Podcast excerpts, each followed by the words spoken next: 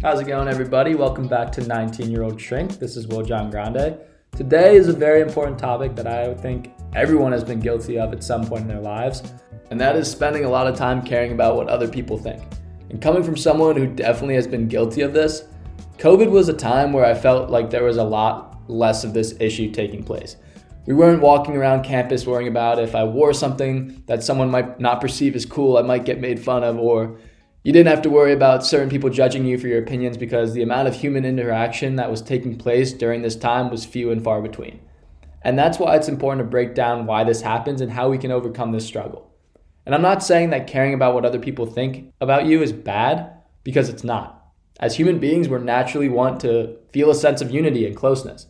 What's problematic and what holds us back is choosing to change ourselves and how we live based on the perceived reaction other people are having to us. Let's first look at how caring about what other people think about us is helpful. So, have you ever done this where you're writing an essay for class, you go through the editing process on your paper and can't find like any errors whatsoever? And then when you do the peer review, your friend points out all these improvements that you can make that you never even considered because it was your work and you were looking at it from your own lens. This example is true for our own lives because sometimes it's hard to see the mistakes we are making from our own lens because we have built up an ego for ourselves. We're told by other people, you know, sometimes how great we are, and sometimes it might be difficult to admit someone else is right. But when we mess up and don't realize it, caring about what other people thinks keeps us open-minded to the advice they give. A lot of times people say, don't care about what other people think. Well, in this situation, if you don't, sometimes it'll be really hard to correct your mistakes. So for example, let's say you've built up the habit of cheating in school. You always heard your siblings talk about their cheating stories, and you've seen it become normalized in movies and TV shows. You got people writing the answers to the test on their hand, or the desk has legit an entire Shakespearean sonnet that you have to memorize on the left side of it. Whatever it is, when that habit, although bad, becomes normalized, you won't even be able to recognize that it's wrong. But someone who grew up a different way in a different household might see you doing something wrong and bring it up to you.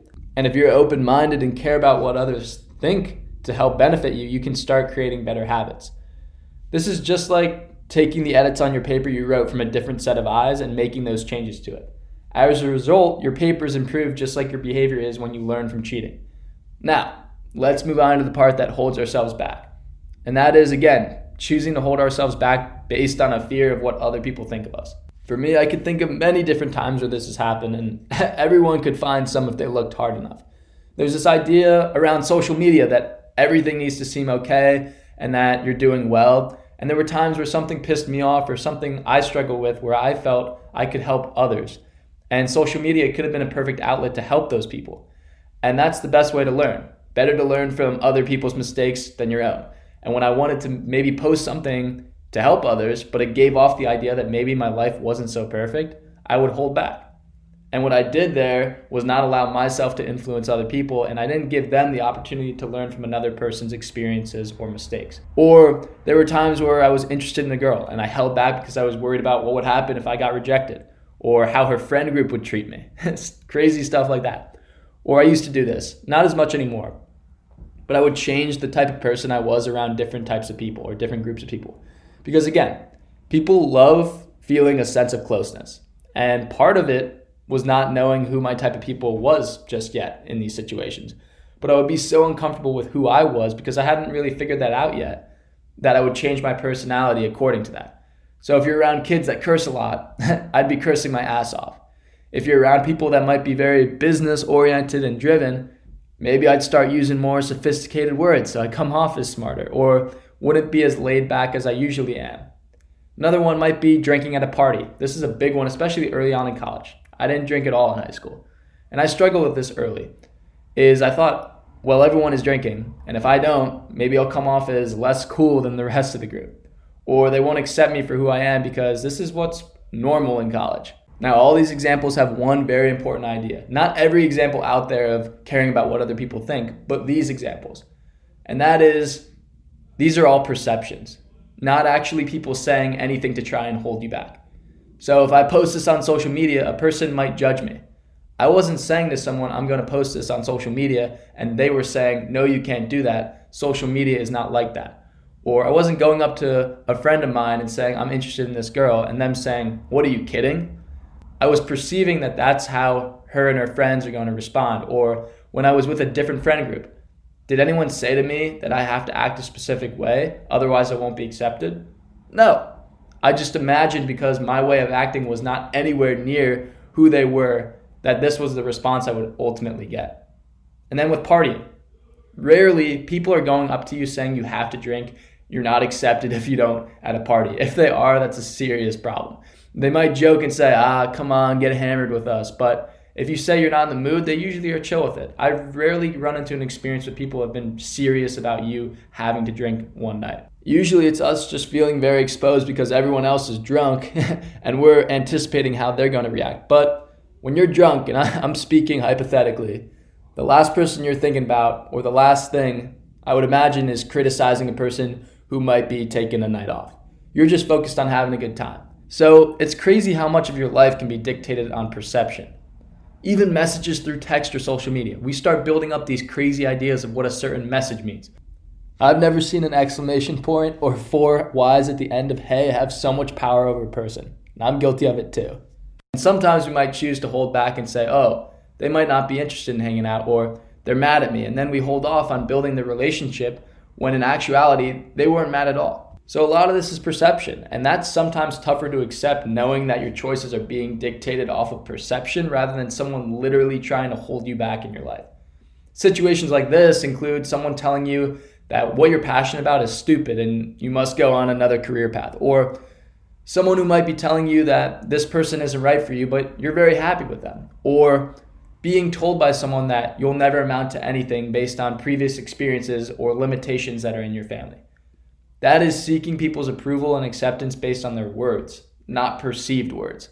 And making changes based on this advice is a lot different than making changes based on the cheating example before because these people are trying to take away a positive quality from you, whereas those individuals are trying to add a positive quality to you. I sometimes think about how much of our decisions are, you know, based on other people and what it would look like if we simply didn't care about the ones who negatively impacted us your world can look a lot different. and this is in no way something that you should be getting down on yourself for at all. Because everyone makes decisions based on what other people think about them, good or bad. And some more than others, but people do this. And some people live unbelievable lives, but these flaws are sometimes present. But what I need to do more, and I'll be honest, I don't do this much, but it helps when I do, is reflect on the people whose opinions I cared about over my life. And a lot of them aren't in my life anymore the kids in high school that seemed to have it all that I would feel inferior towards and change how I acted, I look back and I'm like, why did I do that? Times where I was around them and was the quiet kid and felt so inferior to them because they would seem to have the school at their fingertips when I was the quiet one minding his own business. And by realizing that, we can look at our relationships now and in a moment where we're caring about what a person thinks who's trying to hold us back, consider this. Will they be an important part of my life in a year, two years, maybe five years? And knowing that, usually the answer is no. It helps so much. But also flip the script. Think about times where you're criticizing what other people are doing or looking at them hyper focused on what they're doing. It's not often because we're spending so much time thinking about what we're doing and focusing on critiquing ourselves for other people. So, how can you use this? Know that human beings, although very different, have similar patterns. So if you're spending a lot of time thinking about what you're doing, chances are people are thinking about what they're doing and are hyper focused on critiquing themselves based on the perception that you're judging them. So people aren't thinking about you. They're thinking about what you're thinking about them. And that is such a relief knowing. And it's not always easy. This is known as like the spotlight effect in psychology, where all eyes seem to be on us, but in reality, they're not. So now, as we finish up here, again, this is something that I struggle with every day. There are mornings where I wake up and start with self talk that's not benefiting me, but it's built up because of my caring about what other people think. What you have to do is give yourself credit. No matter how much you care about what someone thinks, there have definitely been times where you've chosen to be yourself when you might not have. It might be hard to remember because there's this negativity bias that sometimes comes up, but always remind yourself of that. And just to sum up, it's all about choosing to be yourself and not caring about others judging you with the intention of holding you back, but being open to the advice that people who have your best interest at heart have for you. So that's all we have for today. Hope you guys enjoyed today's talk. If you want to reach me, feel free to go to 19 Year Old Shrink Podcast on Instagram or reach my personal page as well, which is WJG23. But hope you guys have a great rest of your day and take care.